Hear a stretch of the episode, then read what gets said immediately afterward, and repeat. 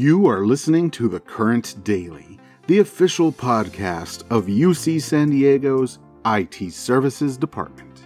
I'm your host, Miguel Rodriguez.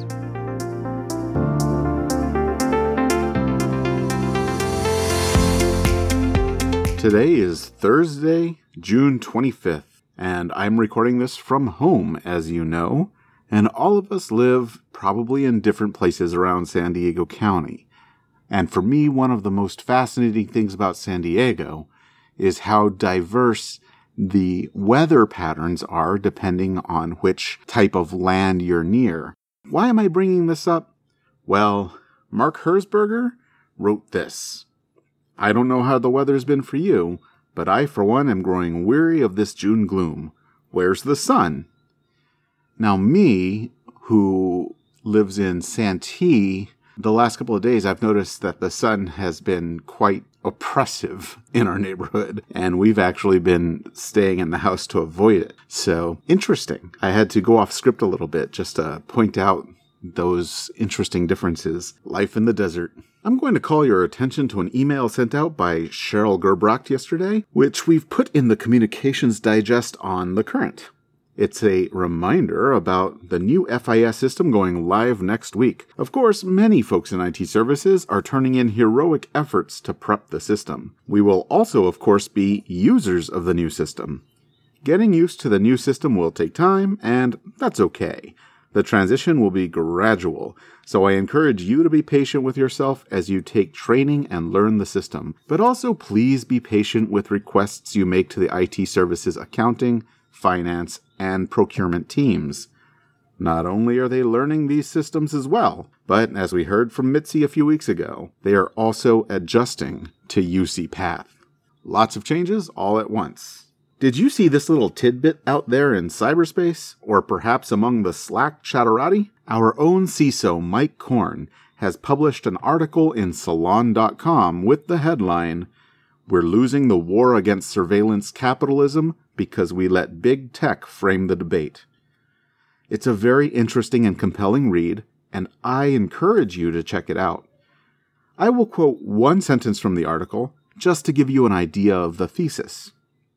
Privacy violations are a gateway to identity based targeting, which singles out individuals by race, religion, or gender identity. I was going to say something about this myself, but from that same Slack conversation, I think I'd rather quote my friend Pegah Parsi, our UC San Diego privacy officer, who responded to this article. She says, Yes, I read this yesterday and was delighted to see it. This is exactly the focus of the workshops my office puts on. In fact, I got into the privacy space precisely because of the significant civil liberties and civil rights concerns. I will also echo the sentiments of Ronnie Zenin, who said in the same thread, It's good to see this shared perspective between our CISO and CPO, Pegah. I highly recommend her Privacy 101 sessions for those who have yet to attend. Registration for the upcoming classes, July 21st and September 22nd, is in the UCLC. And yes, I'm partly quoting Ronnie's to additionally plug Pegah's courses. Definitely take them if you haven't. Now, if you want to read this Mike Corn article, at the time I'm recording this, you can type into Google the phrase Michael Corn Salon, and the article should be the first result returned. But if you instead end up at a haircutting establishment in some far off land, Please do not blame us here at the Current Daily. We don't write the Google algorithm. We just play by its rules. And finally, some of you know that Janet Napolitano, president of the University of California System, is stepping down in August after seven years on the job. National Public Radio recently caught up with Janet to get her thoughts on tuition, racial equity, the coronavirus, and more. We're going to play that interview for you, and we very much like to thank NPR and reporter Ailsa Chang. The UC system relies obviously on public funding. Uh, you push the state to raise funding. Do you think California has done enough to make sure students are not paying too much tuition? Well, you know, the state can always do more. And, you know, one of the things I think that still needs to be addressed is as, as the university has grown enrollment of California undergrads, the enrollment funding from the state has not kept up. And so uh, that needs to be uh, addressed. But we were able to get additional state funding during my tenure. And uh, as a result, we were able to hold in state tuition flat every year of my seven years, except one where we raised it two and a half percent. That said, during your tenure, I mean, there are several UC schools that frequently make the list of most expensive public universities in the country. Do you feel that a UC education is only for people who can afford it at this point? Oh, no. Uh, 57% of our California undergrads actually pay no tuition. They come from families that make less than $80,000 a year and therefore they, they pay no, no tuition you know, where tuition has gone up has been for out of state and international students. Um, and, and I, you know, I, I, I think those students still feel like they're getting a really good deal. I do want to ask how the coronavirus shutdown has affected the finances, though. I mean, California has lost a lot of tax revenue because of the shutdown.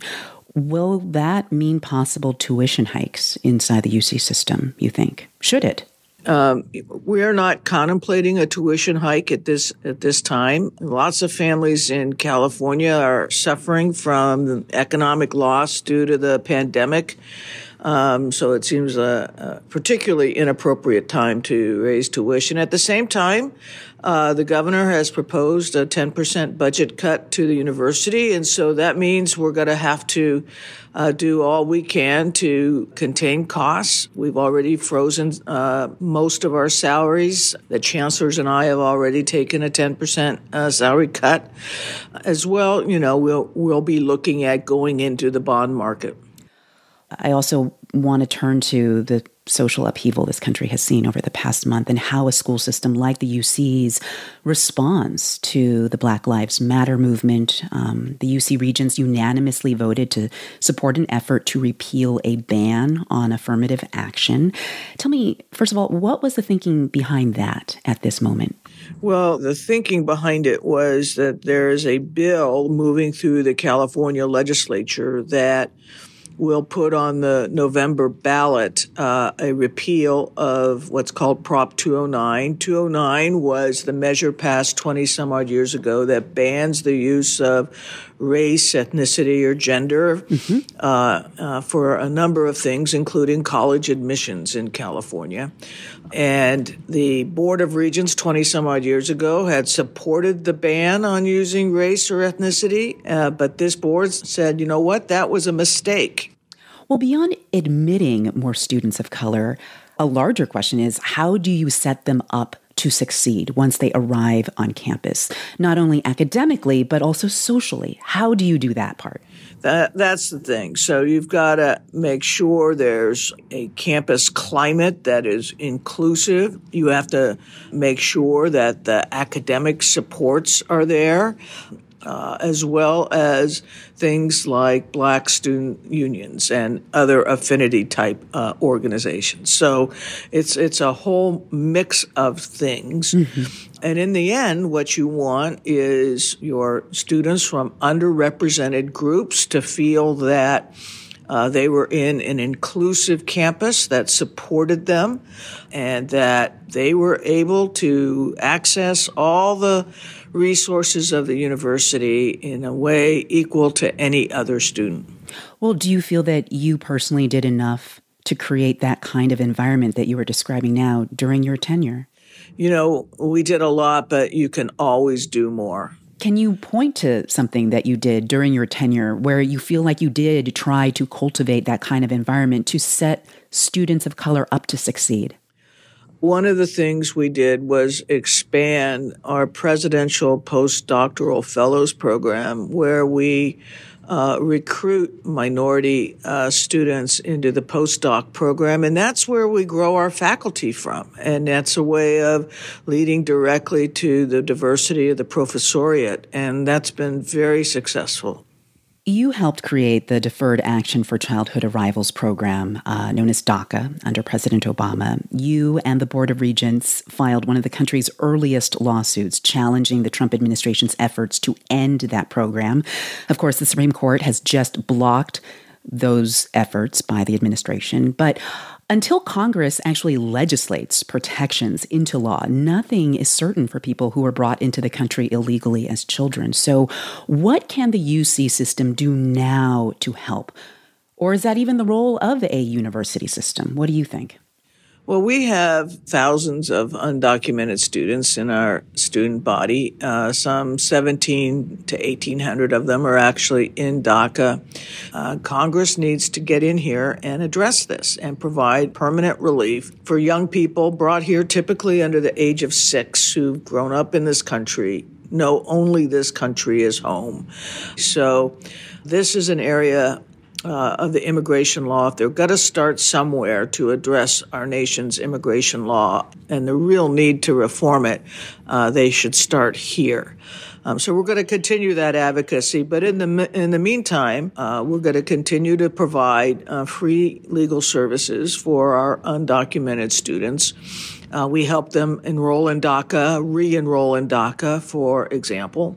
We continue to support having student centers for undocumented students on campuses because, you know, they have special needs uh, um, and special requirements. So uh, we have student centers to uh, support them uh, in those um, in those areas, and we will continue all of those efforts. So, what's next? I mean, what's the next big thing for you? Is there a next big thing? You know, uh, I'm going to join the faculty at the Goldman School of Public Policy at Berkeley. Uh, so I'm going to become a faculty member, and I uh, hope to use that perch to continue speaking out on issues that I think are important to the country, um, where I think I have something to contribute. Issues about immigration, issues about climate change, issues about homeland security, to name but three.